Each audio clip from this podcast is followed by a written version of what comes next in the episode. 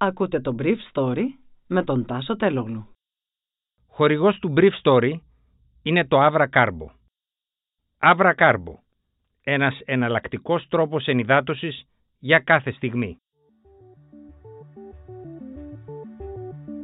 Καλημέρα σας. Σήμερα είναι Παρασκευή 24 Σεπτεμβρίου 2021 και θα ήθελα να μοιραστώ μαζί σας αυτά τα θέματα που μου έκαναν εντύπωση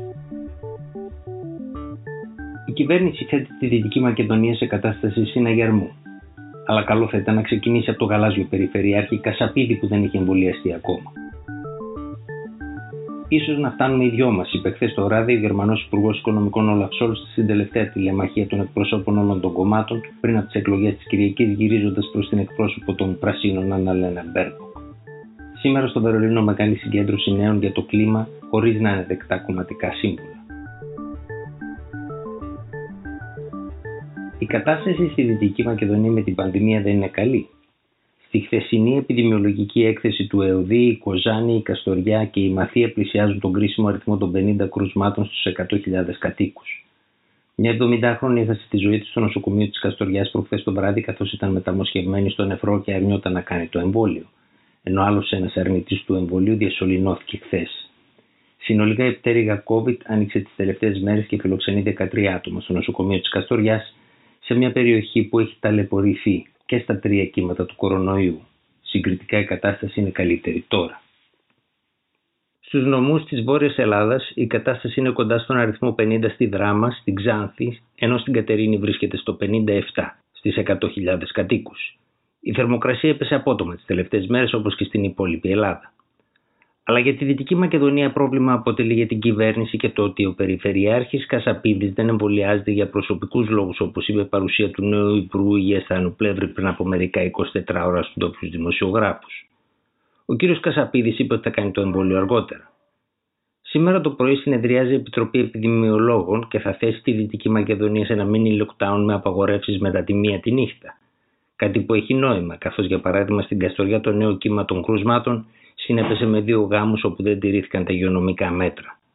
Δεν νομίζω ότι θα ανακόψουμε αυτό που βλέπουμε όλοι να γίνεται καθώς εκεί εμβολιασμένοι είναι κάτω από το 50% του πληθυσμού, αλλά τουλάχιστον είμαστε μπροστά σε σχέση με πέρσι, μου είπε χθες το βράδυ ένας κυβερνητικός αξιωματούχος. Αυτή τη φορά στήθηκαν όλοι οι υποψήφοι για τις γερμανικές εκλογές της Κυριακής μπροστά στις κάμερες. Και εκεί που μιλούν όλοι δεν ακούγεται κανείς. Η πράσινη Αναλένα Μπέρμποκ είπε ότι χωρίς δυνατούς πράσινους θα έχουμε ένα κλίμα χωρίς προστασία. Αλλά τάχθηκε επίσης υπέρ της χρησιμοποίησης ένοπλων drones στις επιχειρήσεις του γερμανικού στρατού στο εξωτερικό, μια θέση που δεν υποστηρίζουν ούτε οι σοσιαλδημοκράτες. Και η εκπρόσωπος της αριστεράς Βίσλερ είπε ότι γνωρίζει πως το ΝΑΤΟ δεν είναι δυνατό να διαλυθεί αμέσως. Οι πράσινοι ζήτησαν μεγαλύτερη απόσταση από την Κίνα σε σχέση με τις Ηνωμένες Πολιτείες, αλλά όλα τα άλλα κόμματα, ακόμα και η ακροδεξιά εναλλακτική για τη Γερμανία, τάχθηκαν υπερίσων αποστάσεων από Κίνα και Ηνωμένες Πολιτείες. Ο Μάρκος Σόντερ, μάλιστα των χριστιανών κοινωνιστών, έφτασε στο σημείο να πει ότι η Κίνα είναι μια πολύ σημαντική αγορά. Σήμερα το μεσημέρι το Βερολίνο θα μπλοκαριστεί από δεκάδες χιλιάδες νέους διαδηλωτές που θα συγκεντρωθούν για να διαδηλώσουν για το κλίμα μπροστά στο Ράιστακ.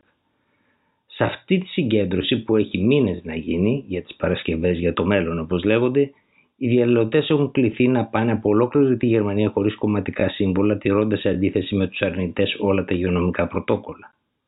Σε χθεσινή δημοσκόπηση εξακολουθεί να προηγείται ο σοσιαλδημοκράτης Όλαφ Σολτς με 25% έναντι 21% του Λάσε του Χριστιανοδημοκρατικού Κόμματος, 16% της Αναλένα Μπέρμποκ των Πρασίνων. Ο Κρίστιαν Λίντνερ των Φιλελευθέρων βρίσκεται στο 12%. Χθες στο τέλος της συζήτησης, ο Σολτς γύρισε στην Μπέρμποκ και της είπε ίσως να φτάνουμε και οι δυο μας. Εννοούσε για την πλειοψηφία των εδρών, αν τελικά κερδίσει τις εκλογές ο Γερμανός Υπουργός των Οικονομικών.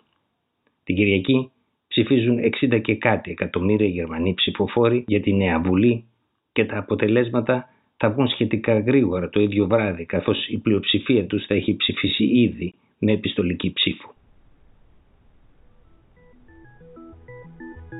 Ήταν το Brief Story για σήμερα Παρασκευή 24 Σεπτεμβρίου 2021.